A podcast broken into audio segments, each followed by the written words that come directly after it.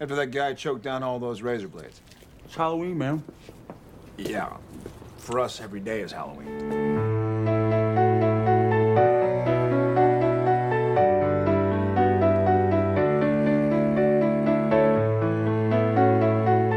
Hi everyone, welcome to episode four of Mixtape Book Club podcast.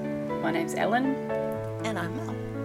And this week it is Halloween, and um, there's so much we could cover about Sam's least favourite holiday of the year. But um, in this case, we've decided that since Supernatural has its roots in horror, we're going to um, we're going right for some of the spookiest fics we could find, featuring Destiel. And to help us talk about that this week, we are very excited to introduce our guest, Jay Scribbles. Hello, that's me. Hello, welcome. Ta-da! Thanks for having me on the podcast. You're welcome. It's great to have you here. Uh, so before we start talking about our topics for today, we'd like to thank everyone who has listened to our first three episodes so far and all of your wonderful comments and support. We really appreciate it. Just a reminder that all of the fics we talk about during each episode are listed in the episode blog posts on mixtapebookclub.com. Yeah, and you can get in touch with us some variety of ways, and they're all listed on the blog. So we, um, I really appreciate all of your comments. Thank you so much for for um, listening so far. So um, this, today we're actually going to talk about three. Um, we've got three fics that we've been reading, and um, we're going to discuss. Um, one of which is um, Taker of Souls, which is by Jay Scribbles, and um, we've got two Who's more. that? we got two more scary fics um, as well, which are Bring Up the Deep by Death Banjo and also From Sea to Shining Sea by Ms. Captain Winchester. But before we start talking about those, the fics themselves, we'd like to discuss a bit about um, the fact that Supernatural is a horror show to start with, even though, like, oh god, I don't want to say horror show because that sounds so horrible. No, I'm, I don't want to say Um, that. hang on. Wait a second. How, how did Kripke phrase it? Let me just read what Kripke said right here. He said it was, A horror show. yeah. He does horror literally, Yeah, he literally say, calls it he a horror- literally ho- says horror show. Okay, I feel fine. I feel good about that now. so we've got a little, um, uh, we've got a little an extract from an a um, interview which is from Eric Kripke, the creator of the show, um, from the 200th episode, um, an interview that he did, and he said in it he says that the core notion behind Supernatural was to make it a series about urban legends. I think they're this incredibly rich mythology about the United States, and no one had really tapped into that. So, when I started as a writer, one of the first ideas I ever pitched was an urban legend show. A couple years later, I tried to pitch basically a Scooby Doo ripoff of a bunch of kids traveling in a van dealing with these urban legends. My god, that would have been a different show. it was an idea I never let go of and kept throwing there every couple of years.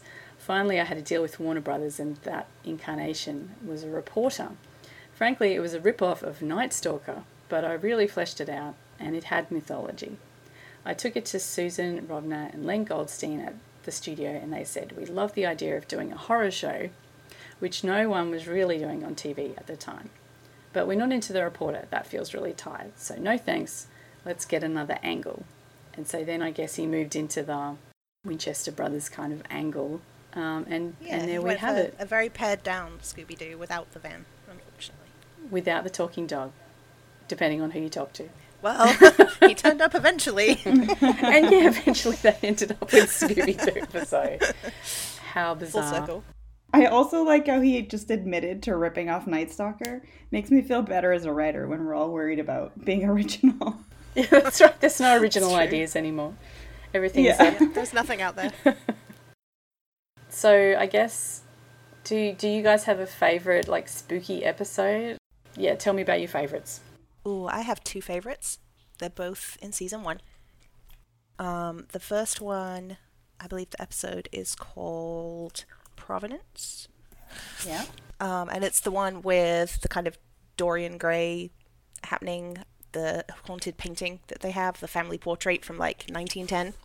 Yeah. And I actually thought that the atmosphere and like tension in that episode was one of the best from the entire 15 seasons for me.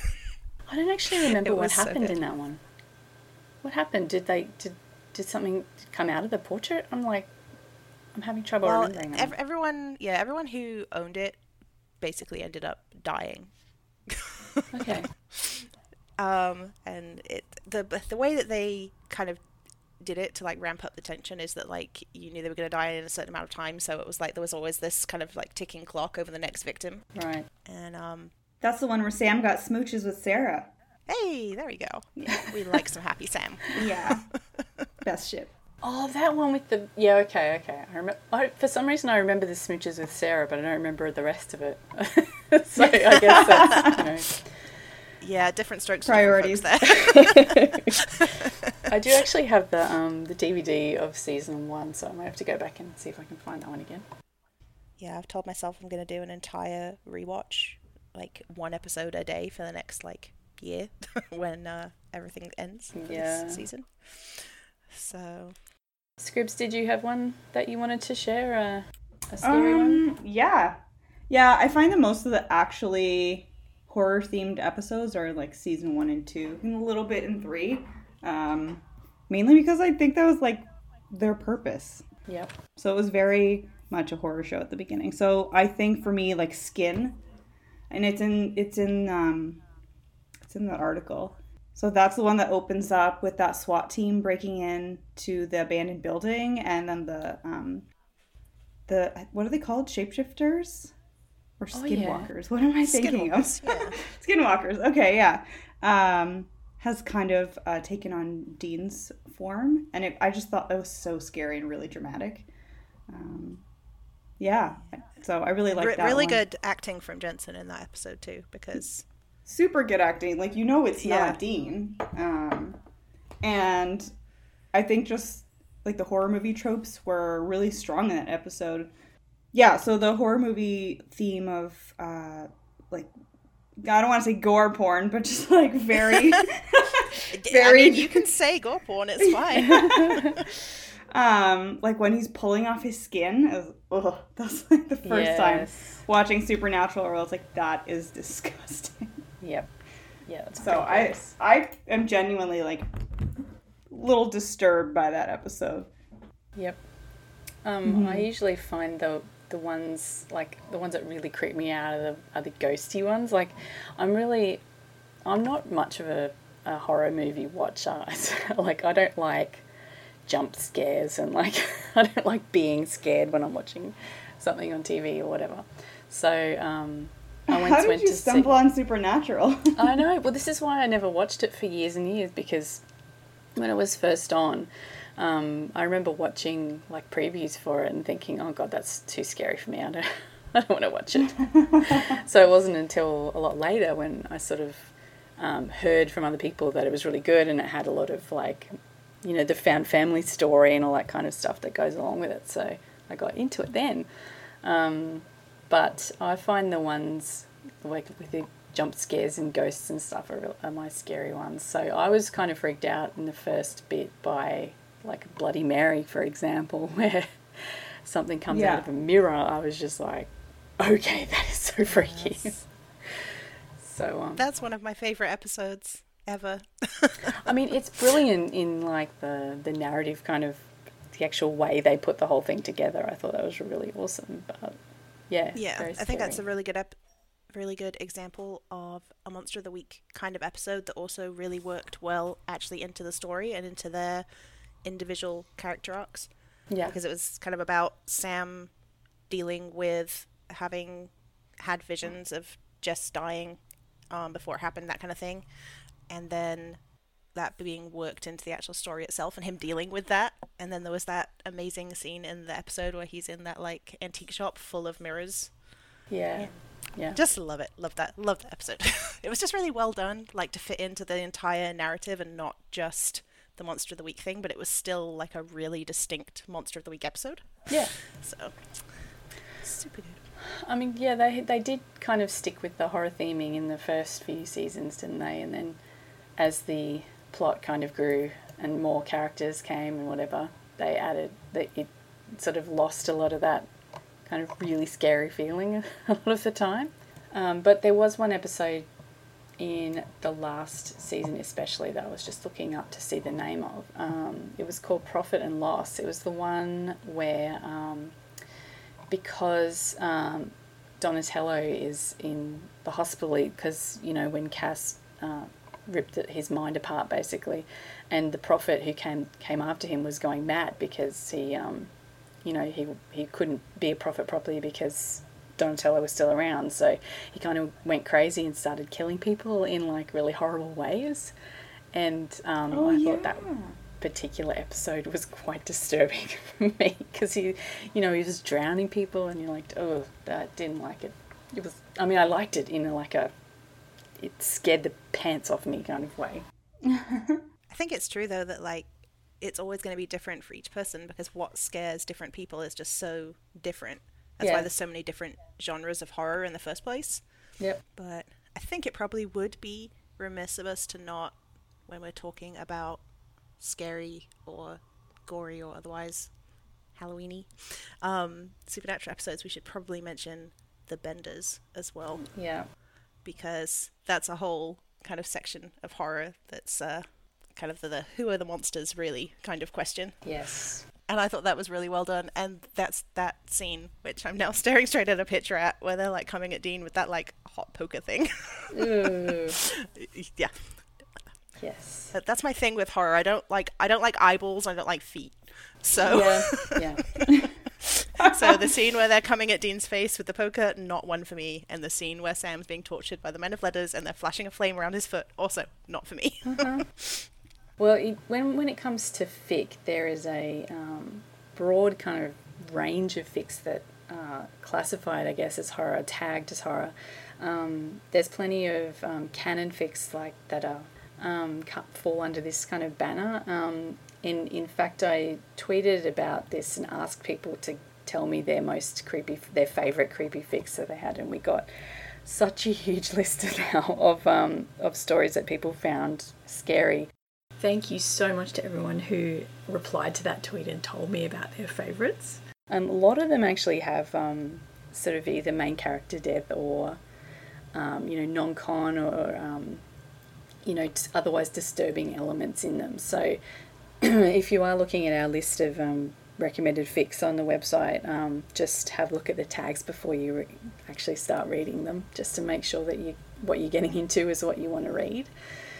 But yeah, the ones we've picked um, generally are not um, MCD or I think Taker of Souls is the only one that has like non-con stuff in it, but just and that's only in in fairly brief scenes that you've actually marked as being, um, you know, you can you can skip them if you need to. Hey, um, Scribs. Yeah, I can't remember if I've done it yet for Taker of Souls, but for my other ones, if there's anything that, you know, people genuinely are very squicked by, so like I have a, um, a fic that has like a graphic birth in it or whatever, I'll Yeah. usually mark it as skippable and then just summarize it if there's any um, like plot relevant things that happen so that people don't have to read it because it's fan fiction. You don't want to traumatize yourself, right? Yeah, that's right. Um, I, no, in in Taker of Souls, you do actually say at the start of the chapter, like, "This is a graphic scene. Don't read it." You know, if you don't want to. yes. So, um, but we might start um, with "Bring Up the Deep" by Death Banjo, and um, Mel, would you? I know this is one of your favorites. Would you? Do you want to tell us about it? Uh, yes. Okay, so Bring Up the Deep um, is a few years old now. It was published in 2016. It's a pretty short story. It's the shortest one um, that we're looking at today. It's only 22,000 words, about 22 and a half. Um, and the summary is short and sweet. It goes with They went back and forth on whether or not to make the drive until Sam found an article in the town's local paper dated a week earlier about a lobster fisherman who swore a monster sank his boat. And that's it. So they're really giving nothing away in the summary of this one Yep. um, and it's not it's not hugely tagged either that the, the very important things are there Yeah. um, but it's not um, hugely tagged and i think given the kind of very mysterious nature of this fic and the atmospheric kind of mystery they've got going on i'm sure that was an intentional choice that they decided not to kind of give a lot away in the summary or overly tag it yep. But I, and I think it works as well. Yeah, it's a pretty amazing kind of um, story that I, I guess it's gradually, only very gradually revealed what's actually going on. So, I mean, the guys just turn up in this town, uh, like a fishing village, I guess, on the coast, and um, discover that this uh, there's all these things that have washed up on the beach. But the, the thing is that no one in the town, like everyone in the town who they speak to about this, is really cagey about the whole thing, and no one actually wants to tell them anything. And um, so everything's very gradually revealed, which just adds to the the suspense of the whole thing. I really love the atmosphere of this fic and just the specific way that it's written, um, because one one thing about me is I absolutely love the whole Lovecraftian mythos and kind of atmosphere of, of storytelling. Um, problem is the man himself was kind of an asshole and a disaster, so I don't necessarily really want to read his specific works. so if people can just provide me with fanfic that gives me that, you know, that same thing, that'd be great. But- and this, this is very much that for me. The way that it's written, it really, it really pulls you in because you you get a sense not just of where they are and what they're doing and where they're going, but of how everything around them feels.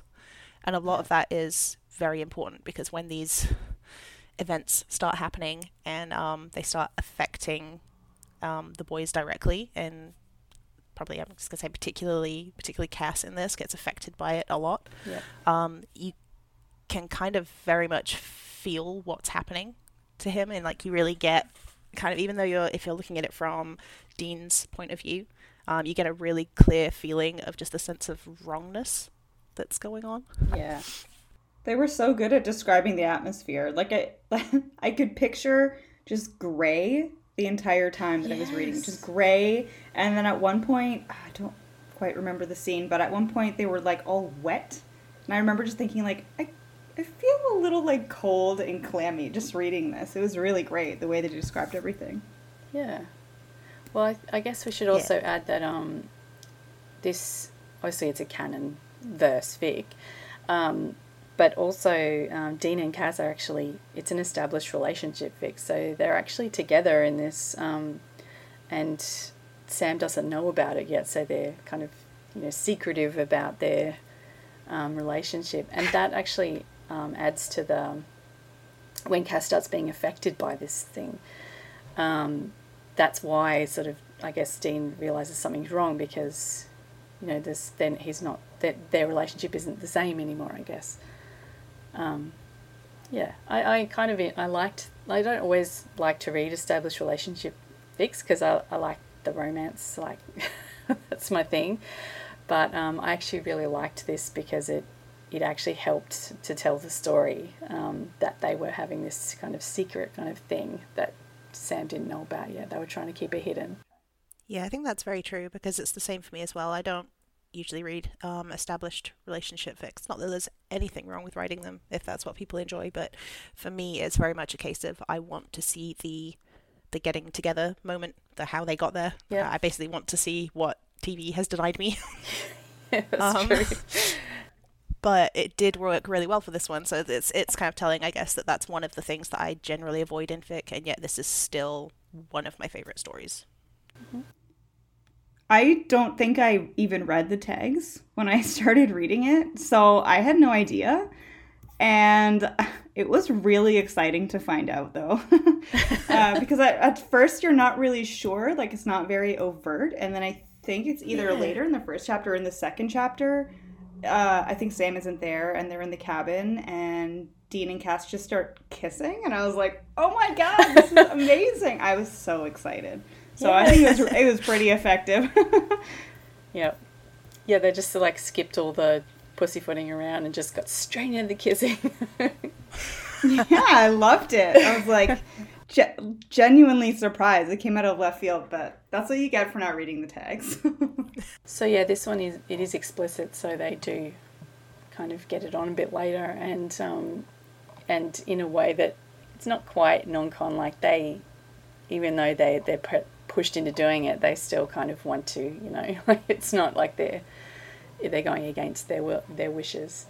Yeah, I think it's more that it's not that they even don't want to do it. They're just maybe expressing themselves differently than how they usually would do. Yeah. The other thing about this fic that we could mention is that um, there's artwork in in it that uh, looks like it wasn't a bang fic or anything, but it looks like Purgatory Jar has um, actually gifted the author with, with art for this fic. Um, and it's really beautiful. So go and check it out. Oh, it's so Um, pretty. Yeah, it's worth having a look. Um, Yeah, and I think given it's a, hol- a horror fic and it's not tagged, we should probably say that there is actually a happy ending to this fic, um, or at least a, you know, it's it's a case fic. Life is going on for them, so we don't know what's going on in the future. But um, as far as this case is concerned, it is solved at the end. yes. So- and their relationship. So I know a lo- I know a lot of people have that kind of issue where they will read almost anything, but they need to they need to know they need to know they're getting the, something happy at the end. Yeah. I just was really impressed with how they how they wrote it um, in like a technical sense because of the horror, and I noticed it right away in the first scene how um, they kind of revved up the tension by using like shorter sentences, Yeah. uh, and it made everything feel very uh, stuttered and abrupt in all the places that they meant it to be. It was just so well done. It really helped like ramp up the tension. And you notice and it and you notice that it is purposeful because the rest of the fic isn't like that unless it's a scary scene. Yeah. Um yeah, so they did Yeah. such a good job with that. And I think they even played with kind of the the lengths of the scenes in this as well to like similar effect whereas you'll get a sudden like very short scene that's maybe just a few lines where it, it kind of gives you that impression of just like this little flash of something kind of crashing in and interrupting the main flow of the story Yep. or something that's kind of like you know if you were watching the show would just be a little cut away from what you've been doing before to give you some information and then they cut back to something else and it kind of gives you that same feeling Yep. Yeah, I think um, Death Banjo writes it really well with um, having almost like a concise kind of wording in a lot of ways. Like they only just describe enough, or like plenty of beautiful descriptions of the the feeling of the scene, but the actual action is only described just enough for, for you to know what's going on, and that helps with the feeling of unease that you get when you don't know what's actually happening. Yeah, I did really like their writing style. In one of in one scene I remember there was wasn't a lot of description going on, it was very dialogue heavy, but then they just had one little piece of description in between dialogue and it was just something like Sam pulled his sweater that had ridden down his shoulder or something like that. It was just enough for you to get the feeling of what they look like and what's going Yeah, on without yeah. overly describing the entire scene. It was so good. It really kept your focus on the dialogue and what they were saying, but kind of the feel between the boys as well. And that's good writing. and it's the, in the same way they did something that I always love in fic, where they have very specific details about characters. Um, there is a character in this named uh, Willie, who they talk to a fair part at the beginning, and we're not kind of bogged down with like huge descriptions of what this guy Willie looks like or anything like that, because in terms of the story, it doesn't really matter that much. But one of the first things that they learn about him is that he's missing a pinky finger. oh yeah. And so that just kind of like sticks in your head as you're reading it. It's like this little detail that's just enough, and you can build that whole character around that detail. But I feel like they didn't even have to describe what he looked like or what I keep going to say Mm-hmm. NPCs, what their, what their background characters look like because they just did such a good job with their dialogue and other things. So like the way that people smelled, how it smelled like fish a lot or how it smelled like the ocean. Like you kind of just fill in the blanks. Like I first you I mean you just told me that he doesn't get described, but I don't know why I had like a perfect image of what this guy looks like, which yeah, Yeah. was really reflective of how how uh, Death Banjo just did such a good job of making you fill in the blanks yourself. yeah. So, very well described, atmospheric, unsettling horror, I would say. Yes. The next fic on the list, um, we went um, sort of the opposite direction from the sea, I guess, although this does have sea in the title. Um, this is a, a zombie fic, um, which fits with our Halloween uh, theming, but it's maybe not as spooky as the other one. But anyway, um, From Sea to Shining Sea is by Miss Captain Winchester, and it is um, it was written for Pinefest in 2018. So it is a little longer than the last one, about 43,000 words, um, and it is also explicit. And the summary goes like this Dean and Castiel are only a few short months of college from reuniting after five long years on opposite coasts. It doesn't seem like long, but then a virus breaks out close to Dean, and suddenly all their plans are ruined. Now there are new plans. Dean is going to do everything he can to cross the country, picking up strays and a reputation for violence along the way. Cass is building a new colony of survivors, determined to stay still long enough for Dean to find him. But without contact, neither knows if they will ever see the other again. Can Dean survive his cross country road trip through Zombie Nation? And if he does, will Castiel still be there to meet him? So, yeah, we've got zombies, um, the zombie apocalypse, I guess. Um, sort of, it was like a year before COVID broke out, so it's not quite. Um, when the when these virus like I released a virus fic early this year, which was such bad timing, and I feel like no one read it for that reason.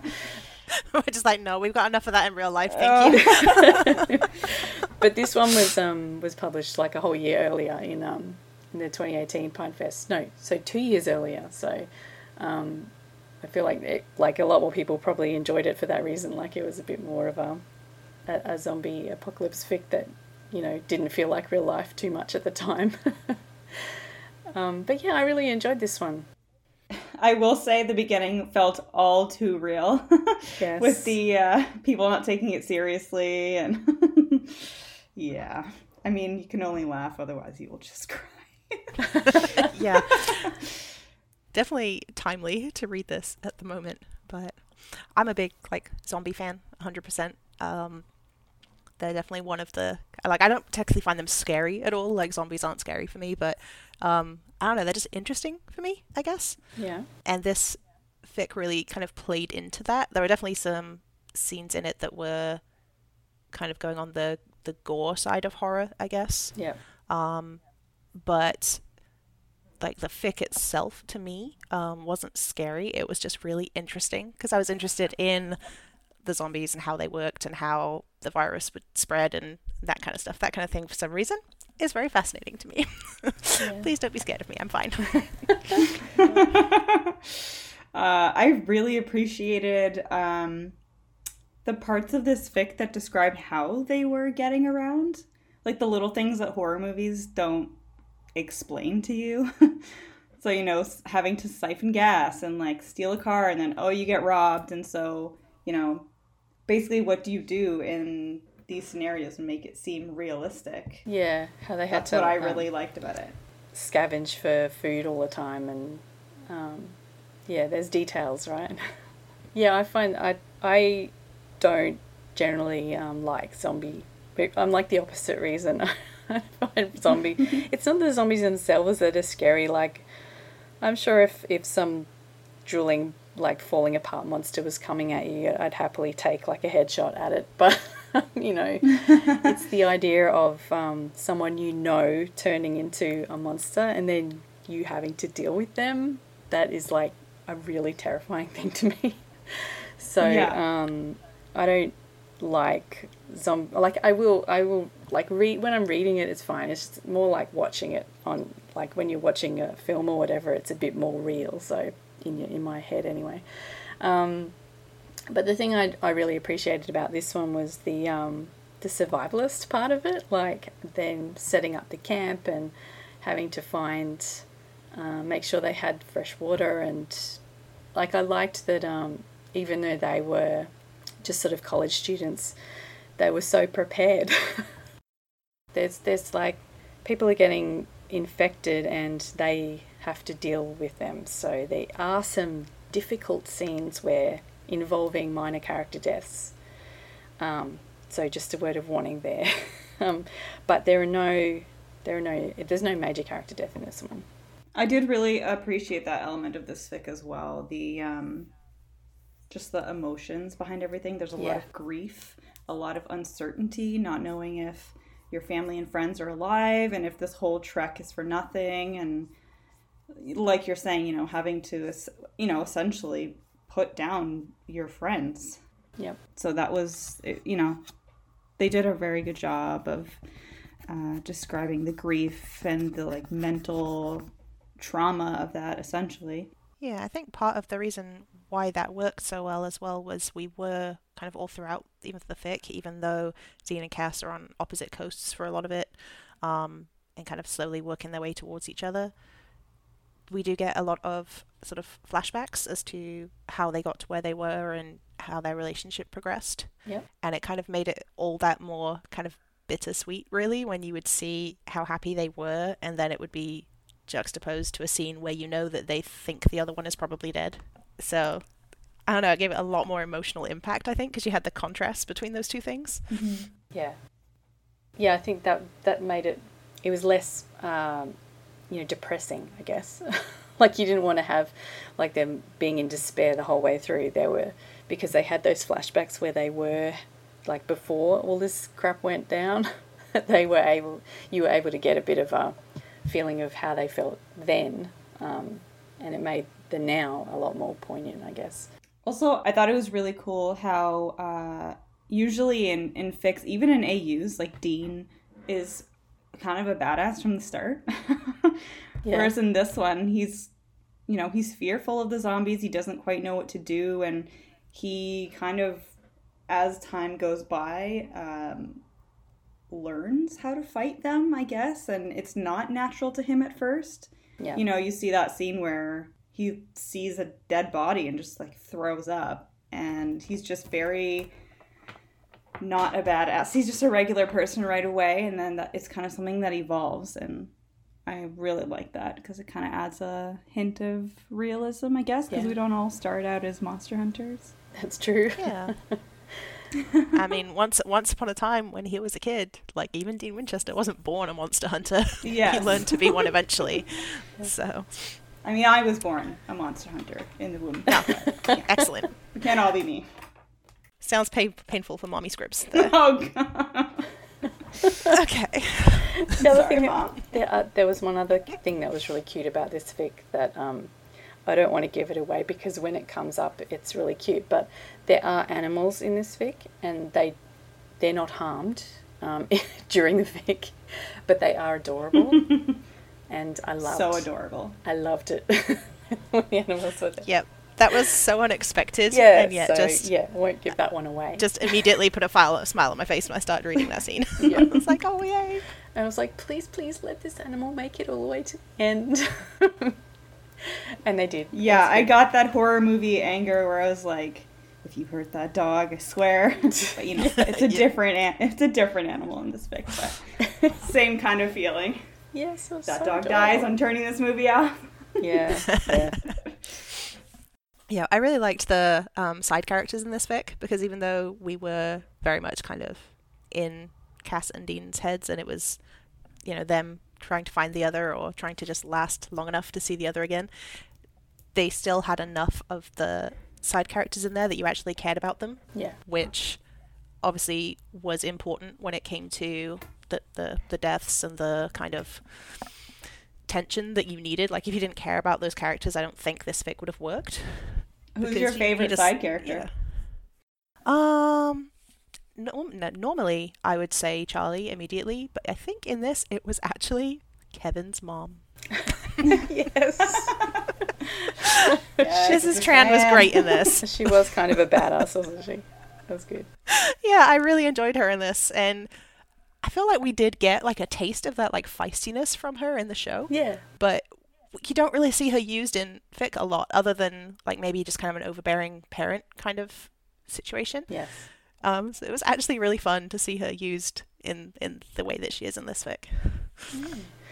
It is really sweet in this one when when I don't think it's a spoiler to say that Dean actually does find his way back to Cass in the end, and um, it is a, a really acute um, kind of reunion. Like it's all happy at the end, and it's yeah, the ending is good, um, and all the sweeter because they've been doing some pretty severe pining all the way through that one, as a pine Yeah, you can definitely see that this worked very well for Pinefest. Yep, Yep. for sure. Uh, okay, well, Well, it's time to go on now to talk about Taker of Souls, the main event, yay, um, by Jscribbles. So this was actually your um, DCBB fic in 2018. This one's a bit longer than the other ones we've talked about. This is like 128,000 words, um, and it is explicit, and it does have warnings for. Let me just get this up again. So many warnings. We've got warnings for. I always want to be safe, so. graphic violence, major character death, and non-con.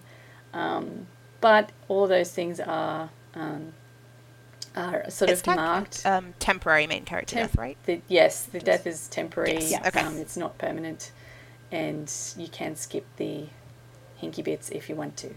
Um, Yes. but are we going to make Scribs read her own? Um, Oh yes, Oh no. yes. I yes, write. yes. I'm not good at reading, especially out loud. Okay. Okay, I got this. All right, go. the angels have fallen. Castiel is human. Sam is recovering from the trials, and Dean doesn't want to expose them to the world as it's crumbling outside the bunker doors. To pass time in their solitude, Dean discovers a hidden room in the bunker full of dangerous magical artifacts and accidentally exposes his friends and family to an ancient horror. If Castiel thought adjusting to humanity was already a terror in itself, he experiences a world of pain when the ancient spirit Dean released chooses him as a vessel to fulfill its evil prophecy. Castiel begins to change as voices call out to him in the night and take the form of the one righteous man he desires, temptation drawing him to complete a ritual that will allow one of Hell's most feared ancient entities to occupy his vessel. Before Sam, Dean, Kevin, and Crowley know what's happening, they are thrown into a lockdown, unable to escape the bunker as the cruel, twisted monster inside of Castiel prowls the hallways, hunting them, thirsty for their blood and hungry for their souls.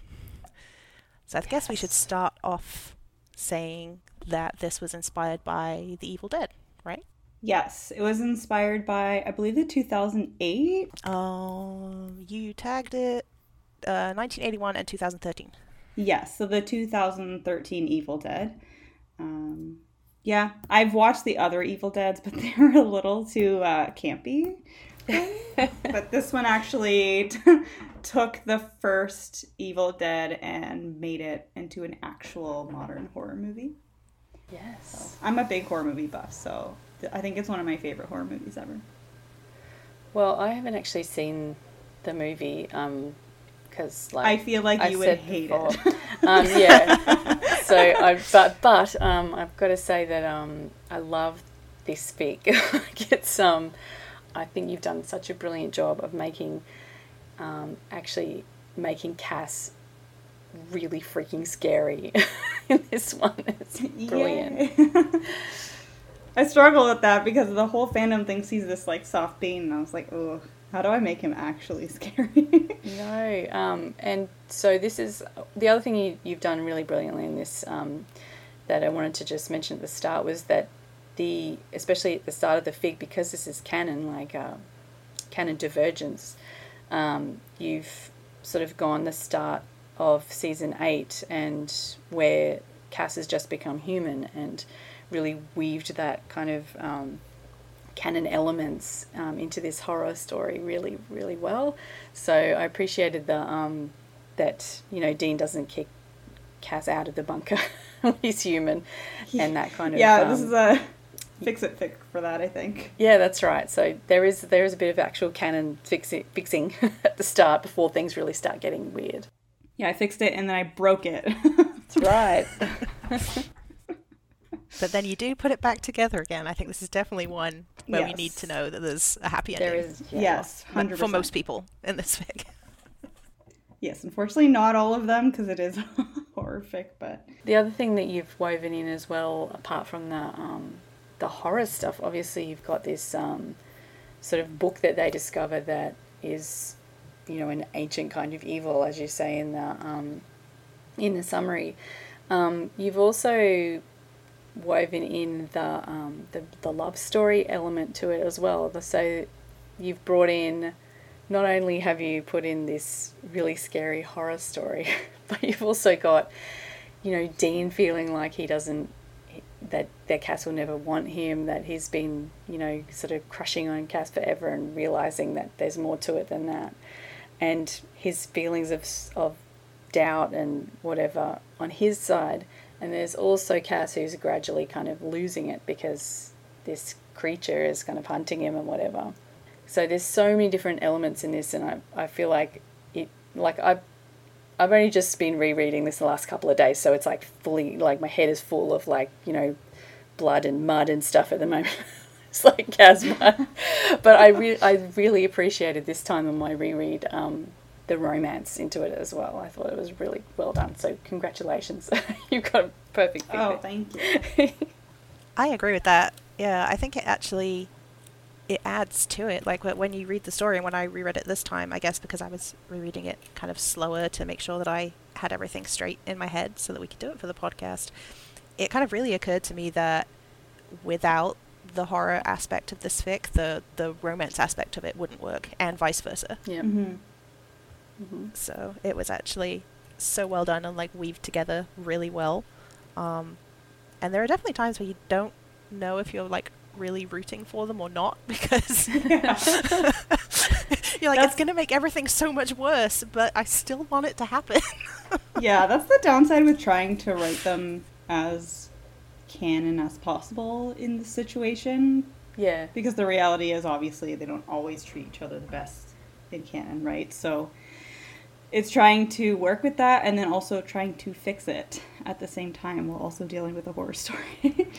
um, but it, you know, it ends up um, being relevant uh, to the plot because, you know, I don't know.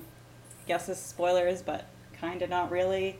Um, you know, the the taker, who is the villain in the story, does end up using their insecurities about each other um, to its advantage. Yeah. Yes, and they don't. I mean, this is they're so true to canon um, that they just don't use their words ever. They don't talk to each other, and that is like a major drawback for them, both in the real actual show and in this story. yeah. Yeah, and by guys, just talk to each other.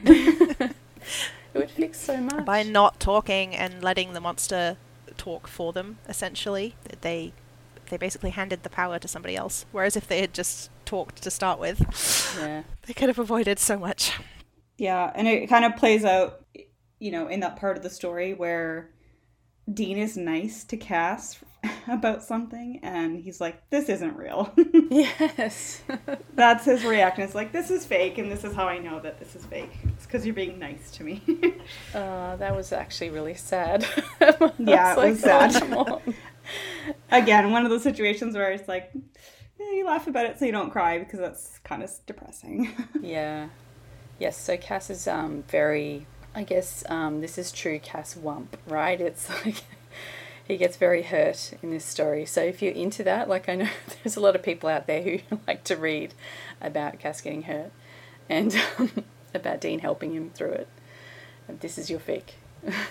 Uh, yeah. Yeah, this is, this is some quality Cass wump right here.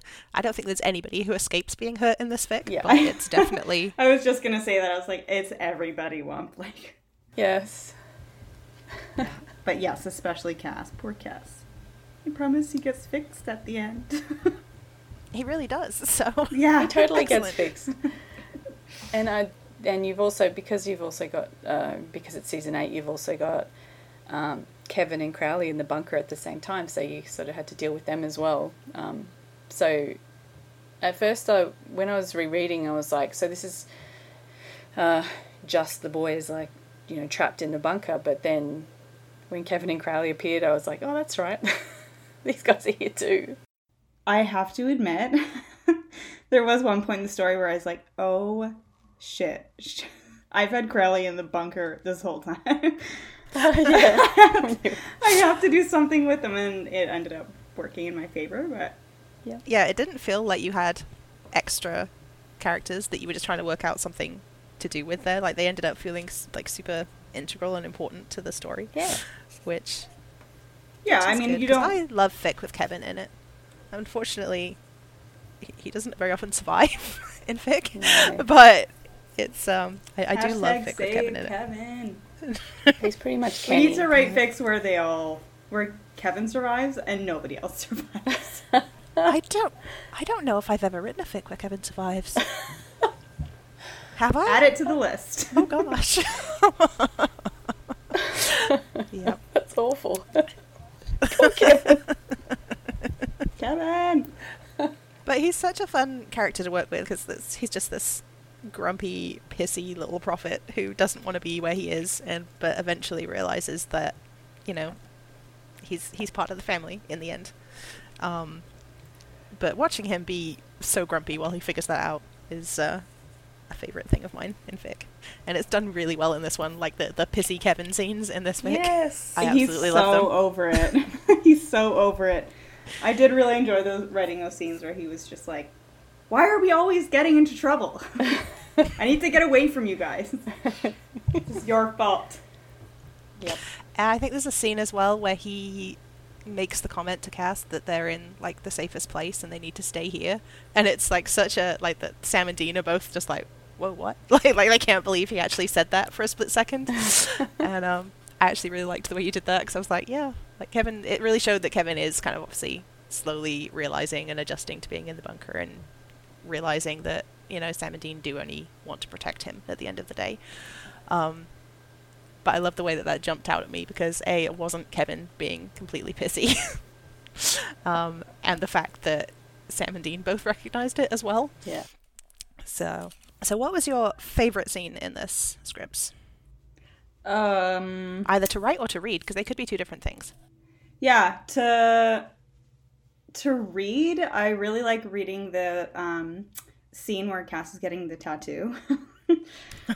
Mainly because it's just like gratuitous Dean ogling at him, basically, and It's the admiring. thirst trap scene. Yeah, yeah. I gave uh, Cass some freckles too, so that Dean could uh, join in on the freckle worship. Um, so that was that was fun to, uh, I guess, reread. But writing was the scene with the locker. Oh, yeah, that was scary. Yeah, where Dean is uh, is hiding in the locker and possessed Cass is kind of villain monologuing him about how Cass doesn't love him and blah blah blah. So I guess it's a spoiler, but not really a spoiler. gotta love a good villain monologue, though. I, you know, I know it's an overused trope, but I'm a sucker for villain monologues. Yes. Yeah, I love them too. I do. Yeah. Nothing better than a cocky villain who's just gonna stand there and spout stuff at you. Uh-huh. yeah. It also, um, I tried to use like as many horror movie tropes as I possibly can in this fic, and uh, I think Dean even thinks it while he's in the locker. He's like, "I'm the damsel in distress right now from the movies. I'm hiding in the locker from the bad guy." Right, yeah. Because he's Yeah. like a horror movie aficionado anyway. Like we found out late, uh, probably after you wrote this, that um, we had that um, episode in season 14. The one with the monster dude in the comic book store. Yeah, the one with Panthro. Um, mint condition. Yes. Yes. Yes. Um, so he is, uh, you know, watching horror movies in his send nude socks.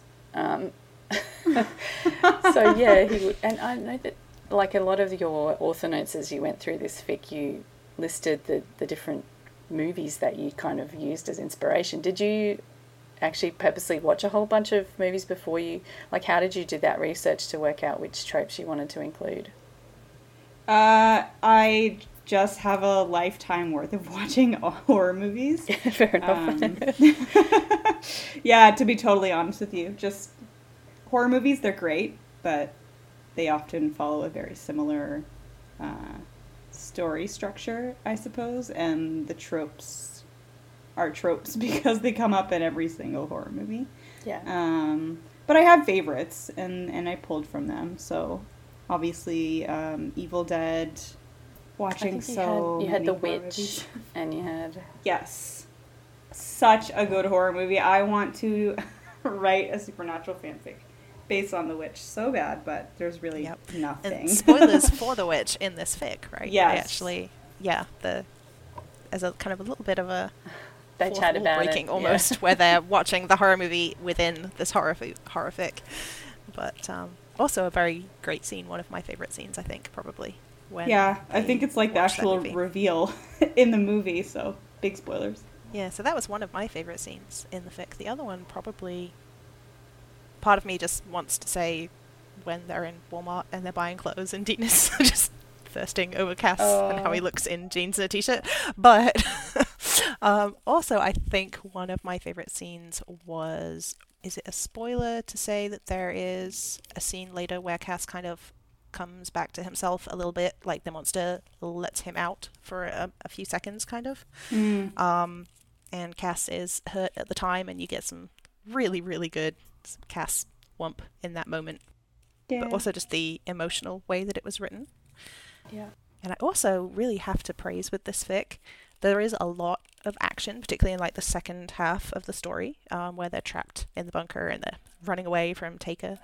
Uh, but at absolutely no point when I was reading this fic did I stop and like reread some paragraphs to work out what was going on. Like, you know, sometimes you're reading like a really intense fight scene or something like that, and you're kind of like, whoa, whoa, wait a second, where are they? What's happening? Like, you try to work out like positionings of people so that things make sense. Yeah. Um, and at no point did I have to do that in this fic. It was all so clear that even though there was a lot going on, you, you just didn't question anything. It made perfect sense. It was like a movie playing out in my head. Yeah. That's a relief because I hate writing action. you did such a good job in this one, though. I think my favourite part of it, um, I've got a lot of like favourite like scenes that I think were written the best, but um, I really loved. Um, now, how am I going to say this without spoiling it? It's the bit where where Cass finally does read the page from the book. So the bit where like he's he, he has a lot of nightmares basically in this in this fic, but that one particular one where he goes, I, I don't want to spoil it, but he goes into part of the bunker and there's like, you know, that whole section was absolutely terrifying, and I was on the edge of my seat. Like I'm, I'm, I didn't read it last night because I couldn't, I didn't want to read it in the, in the dark, basically. So I'm sitting there this morning with my coffee in my hand. I'm outside, like in the sun. and then sitting there going, oh my god, this is so freaky. so yeah, I love that section. That's another one that has a lot of like horror movie tropes in it. Yeah. With reading from a book and you know the floating and the all that jazz. Yeah, yeah, that's so the good. deep hellish voice and yeah. And the, They I, I also love how just through the whole fic, Dean is just so worried. because the whole time he's just like, what is going on? Something weird is happening here. He's like a mother hen. Yeah, he's Yeah. super mother hen. And I think that was done really well in this fic as well because it actually, I think, showed a very canon trait of Dean's where he can almost get like tunnel vision about certain things, um, where he wants to get a certain thing done a certain way and he fails to consider the implications of that. Yeah. Um, and, and in this case, the, his tunnel vision is Cass. Yes. um, and it, it doesn't necessarily end well. I actually really love the end of this fic because for such a intense horror based fic, the ending of it, despite all the terrible kind of things that have happened, um, just felt so like hopeful and it like it just gave me like a nice kind of warm fuzzy feeling inside, even though all these terrible things had just occurred. Um, Yeah. it it really tied it up so nicely in terms of you have so much hope for Dean and Cass's emotional arc in this at the end of it. And you're like, well, if they can get through everything that they just went through, then they are fine. they are good at this point.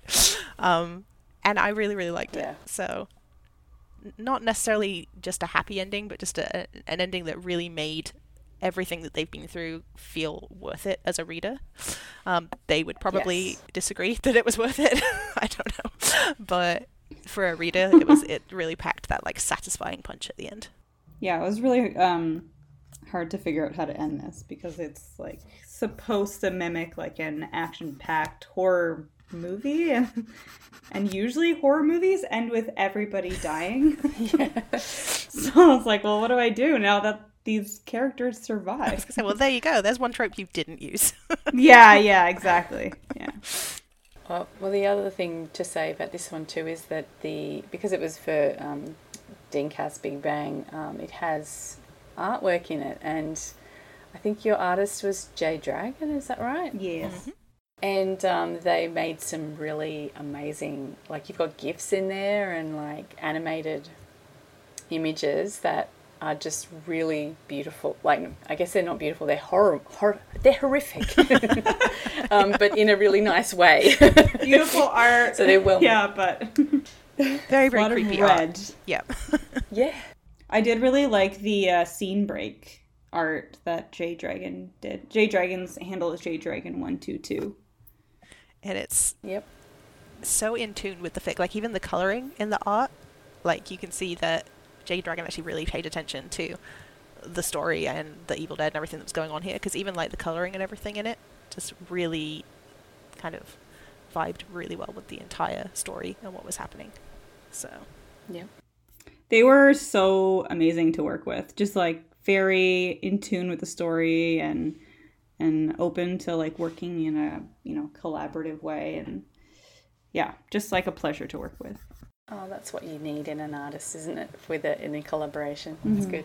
I think there's nothing better than when you are teamed up with an artist for something and you just kind of click with them and you're both on the same page about the story and the art and making it, you know, a, a team and what comes out of it. And you can get some really amazing art that way. I've actually um, done a story with J Dragon myself, which was also kind of a horror horror kind of thing. Um, and I can definitely confirm that working with them was pretty amazing. I was super pleased um, with how that collaboration turned out. So, so Scribs. what was the hardest scene to write for this? Because you have a lot of kind of very technical and horror-filled scenes. So, was that a challenge technically on the writing front? Yeah, there was a couple scenes that I really struggled with. So, um, in the movie, there's a scene of Mia, who's the main character, and she's kind of running through the forest. And there's these really like fast scenes where it's like cutting to her. Um, and I kind of wanted to mimic that in the fic. So I wanted, um, there's a scene where I, I believe Cass is in the forest, and then it's kind of cutting back Yeah. to Sam and Dean, and um, they're reading out loud, if I remember correctly. It's been so long since I wrote it. Yep. But anyways, I, I had to cut back and forth between them uh, and try to make it seem like a like an action scene in a movie, and I had to rewrite that probably like three or four times because it just wasn't translating well. And uh, yeah, so I really struggled to do that. I ended up just just um, making the scenes longer, like the cut scenes in between, um, because I mean, it's not it's not the same medium as a movie, obviously, so it doesn't translate the same. But that was a struggle, and uh, just because I had a running theme through the uh, through the fic as well of kind of like mud and dirt and blood and like that kind of theme and imagery, and so I was really Yeah. beginning to struggle with what is another word for mud.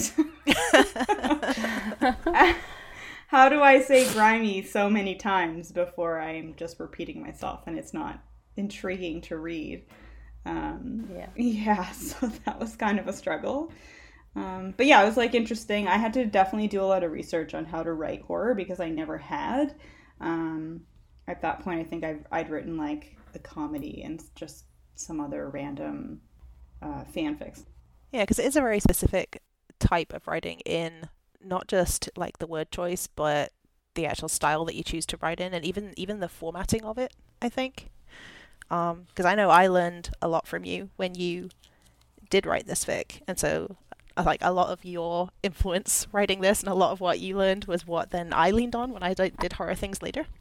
So you've got got Scribs to thank for quite a lot of horror fic in um, in this fandom, even the ones she didn't write. So, but it's there's definitely a specific style to it. I think to doing this kind of thing that I'm sure can work for other fics, but works particularly well for this kind of thing. Um, in terms of choosing kind of sentence length to build tension. Um, and you do that really, really well in this fic. There are like whole scenes where if they had just been written slightly differently, wouldn't be scary at all. Um, but because of the way they're written and like the building tension throughout the scene, by the time you get to the end of it, you're kind of like on the edge of your seat and you're like, okay, I'm not sure what just happened, but I'm really tense now. Uh, yeah, so I noticed that in deathbanjo's um, Bringing Up the Deep, they had that kind of varied sentence structure as well, and that I had talked about earlier. And it kind of, um, when I had been doing my horror uh, writing research, they were talking about really focusing on the senses. Uh, so, what you can smell, what you can hear, um, and a heartbeat. So when you're writing smaller sentences, you're kind of invoking that quick heartbeat as opposed to a longer sentence, which is kind of more oh. slower. And yeah, so when you're trying to um, create uh, like kind of a panic tension, write in smaller, choppier sentences because your your brain kind of finishes the sentence before it's ready. Um, if that makes any sense. um, yeah, that's so interesting. Yeah, and so um, so I noticed that with deathbanjo's, basically, um, especially right at the beginning, where one example is they wrote Jack's heart hammers in his chest. Slowly he creeps out of the wheelhouse. Water sloshes around his boots as he walks, the noise deafening the sudden silence. He holds his breath in a way that makes his sorry, he holds his breath as he makes his way to the bow. So it's like really quick, choppy sentences that it's almost like in a movie where there's really quick jump cuts. It basically doesn't invoke calm. Yeah.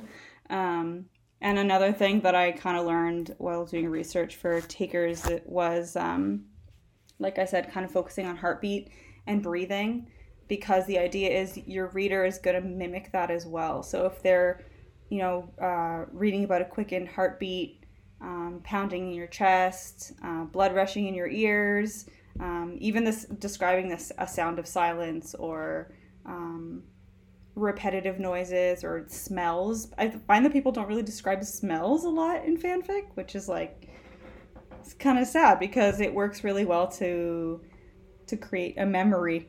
Unless you're writing like ABO or something. Yeah, yeah exactly. then the smells important. Those kind of smells. Yeah. um, but yeah, I mean that was those were a couple things that I learned. Is that really focusing on the senses and and describing um, sensations that you would feel in panic, breathing, heartbeat, etc. Yeah. yeah, I think with the breathing thing, there was a part that I noticed um, during one of the kind of early parts in the bunker where it's kind of all kind of ramping up. Um, you had a section where there was kind of a, a longer sentence, and it was almost like I felt like I was kind of holding my breath, waiting to get to the end of it, waiting to see what would happen. And then it was followed up by just a very short, kind of sudden sentence. And it was it was obviously very deliberate the way that you'd done it. Um, but it was kind of like you, as you are reading, you end up kind of holding your breath along with the story, so that the punctuation becomes where you're allowed to breathe. um, yeah. And it was really, really effective in that because it built the tension up and then suddenly like released it with this tiny it may have just been like a couple of words like that you used after in this like tiny sentence that kind of released the tension you'd been building up. Yeah i think there's a really specific thing that you can do with horror whereas usually when we're writing fic we're trying our best to be really clear about everything and make sure that everything in the scene is described very very concisely and sharply so people know what's going on. Um, but i think with this particular genre there's almost a point where you want to deliberately break that down and have it have it not work as well um, because you want to kind of be there with the character where they're they're not paying attention to those details. They are freaking out. They're focusing on the wrong things. They things aren't making sense to them. And i think it's very effective at that point to to break break that rule that we usually have where we're trying to make things as clear as possible because um, at some point they're, they're not clear. They're just frightening and the character doesn't know what's happening yeah, I think you did this really well in this fic with Cass, especially because he does spend quite a lot of this fic actually freaking out and um, being terrified of what's happening to him. Yeah. he just panics for like 120,000 words, basically. Yeah, it was very effective. So, um, thanks for coming to chat to us about Taker of Souls Scribs. So, we've got like a whole list of other um, fics to uh, recommend that we think might be spooky kind of Halloween fics. So some of these fics are um, like of this disturbing horror variety, and um, others of them are just kind of Halloween themed fics. So they involve ghosts or vampires or whatever. Um, that like a lot of I think a lot of Halloween kind of theme fics tend to be quite short um, ficlets because there's a lot of Halloween kind of um, you know uh, writing challenges and stuff that go on around this time of year that people tend to write shorter things for. But mm-hmm. um, some of the, the things that we've got in the list here are longer that have been written for bangs and, and things like that. So Um, there's going to be a great big list on the um, on the blog post, but we might um, shout out just a few of them. Yeah, I think it's almost impossible to talk about horror in a dusty Destiel sense without um, mentioning the inexhaustible silence of houses. Um, it's a an older fic now. It was published back in 2012, um, written by Askance. I think they pronounced that. I'm not sure. Um, and it is sort of a, I would say, a post canon fic almost. Um, it's kind of two years after the world doesn't end, is how they phrase it. Um, and it's a, a story that begins with Cass falling, kind of losing his voice in the process. Um, this fic is very, very spooky. it's written really, really well. I would say it's probably, in terms of, of horror fics, um, my kind of like absolute kind of pinnacle of what you can what you can do with that kind of psychological horror. Um, Yeah, yeah. It's definitely one that you, if you, if you have very specific kind of squicks about things, um, find somebody that that's read it, um, so that you can check that it's it's okay with you, because it, it's one that is not um, tagged a lot at all because it's you know you don't you don't want to know what's going to happen with this fic if it's going to be if it's going to be effective. Um, then having having it really heavily tagged would spoil a lot of this fic. Um, so if there's something very specific that you want to avoid, um, it's probably pretty easy to find someone that's read this fic because it's it's a very popular one um, and hugely hugely creepy.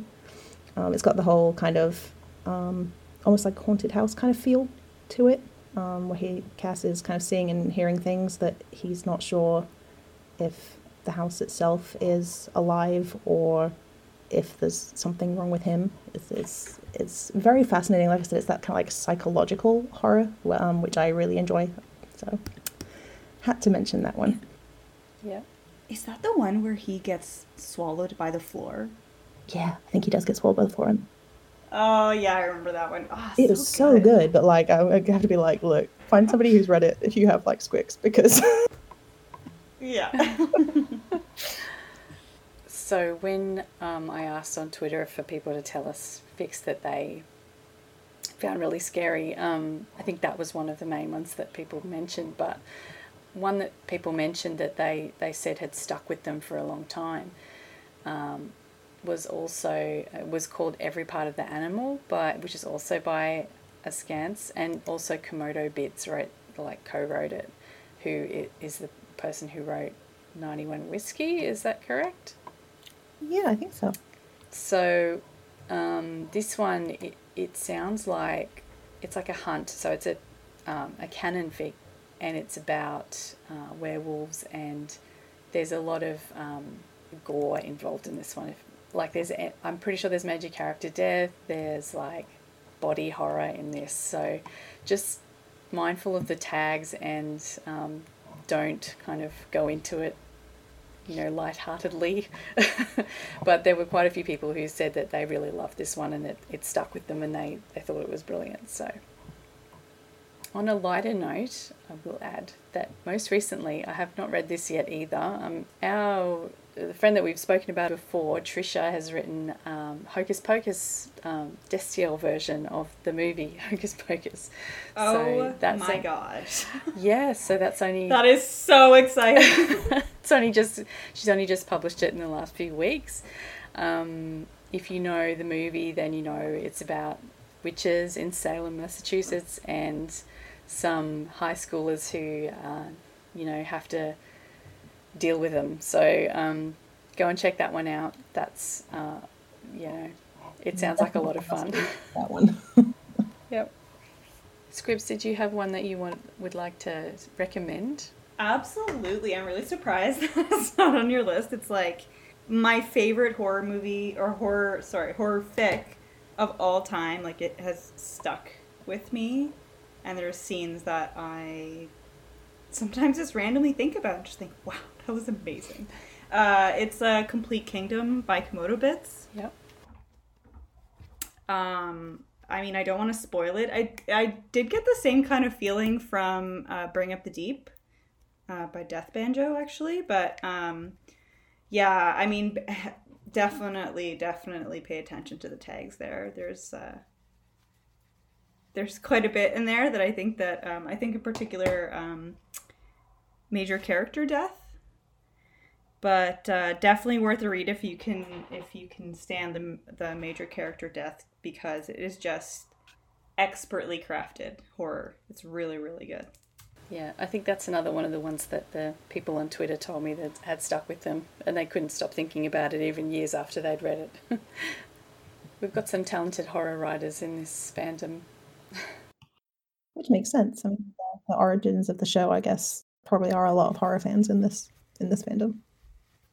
One of the ones I was going to mention briefly um, was met was uh, suggested by our friend Krista, and also um, my uh, our friend Wayward Jen also um, recently read it and uh, said that she really loved it. So I started reading it. I've read a few chapters of it now.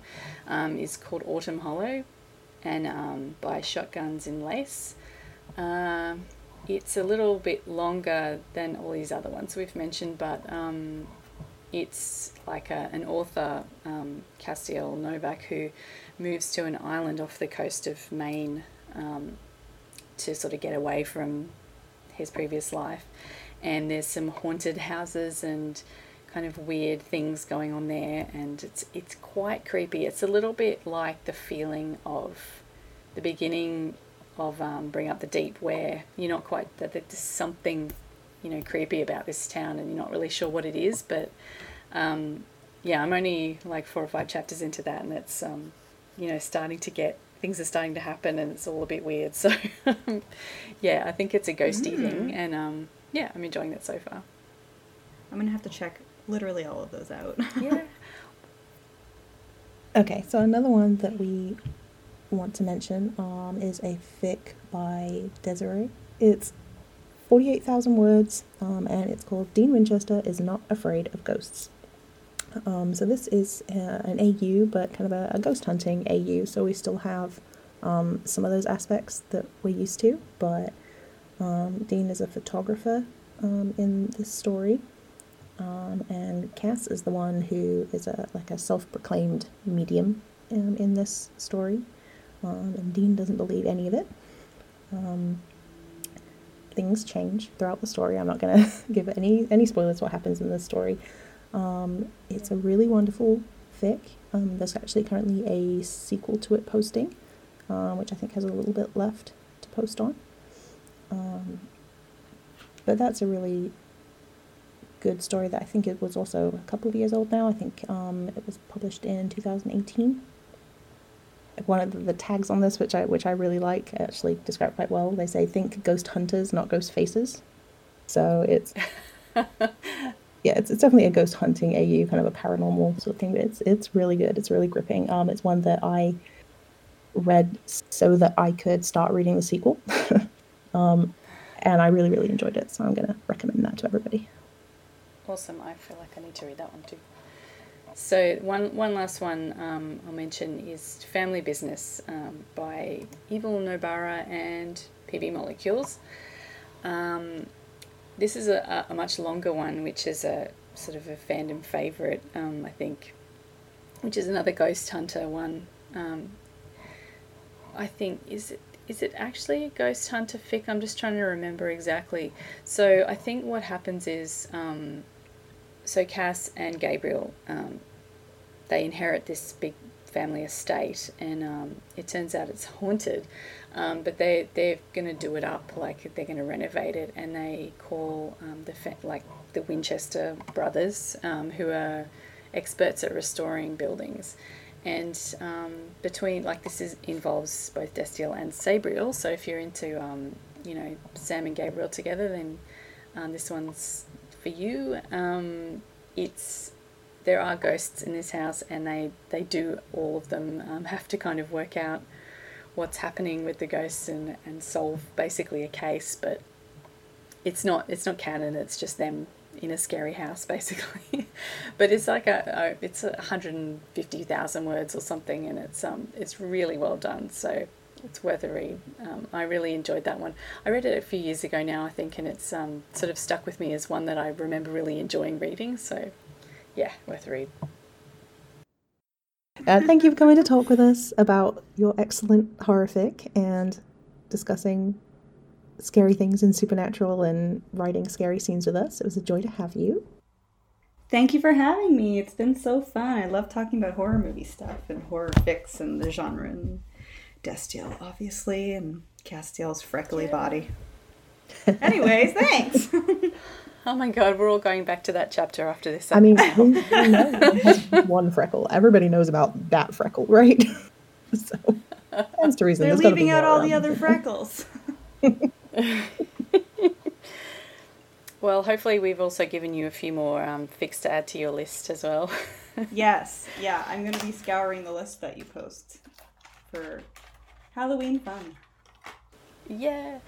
Um, well, we will be posting um, all of the fics that we've talked about in a big list um, on mixtapebookclub.com. So go and check that out. Um, you can also, if you'd like to contact us and tell us what you thought about the fics that we've talked about today, or any suggestions that you might have for future um, topics or um, anything you want to ask us, you can contact us on any of our social media. It's all at Mixtape Book Club mostly, with various punctuation. um, you can find all that information on the website mixtapebookclub.com and or you can get in touch by emailing us if you want at contact at mixtapebookclub.com as well um, so um, in our next episode um, because the next couple of episodes are going to be um, the show is sort of coming to an end we know that the next few episodes are going to emotionally ruin us um, we we are hoping to have some more fluffy topics to talk about in the next couple of episodes um, so in in this case, in, in two weeks' time, um, our next episode is going to be about fake relationships. So um, we're going to be talking about all sorts of ways that Dean and Cass can pretend to be in a relationship and then end up in a real relationship, which is one of our favourite fluffy tropes that we love to talk about. Um, so make sure you tune in next time to hear about that. And thank you very much for listening, and we'll talk to you again soon. And remember, the story ends when we say it does.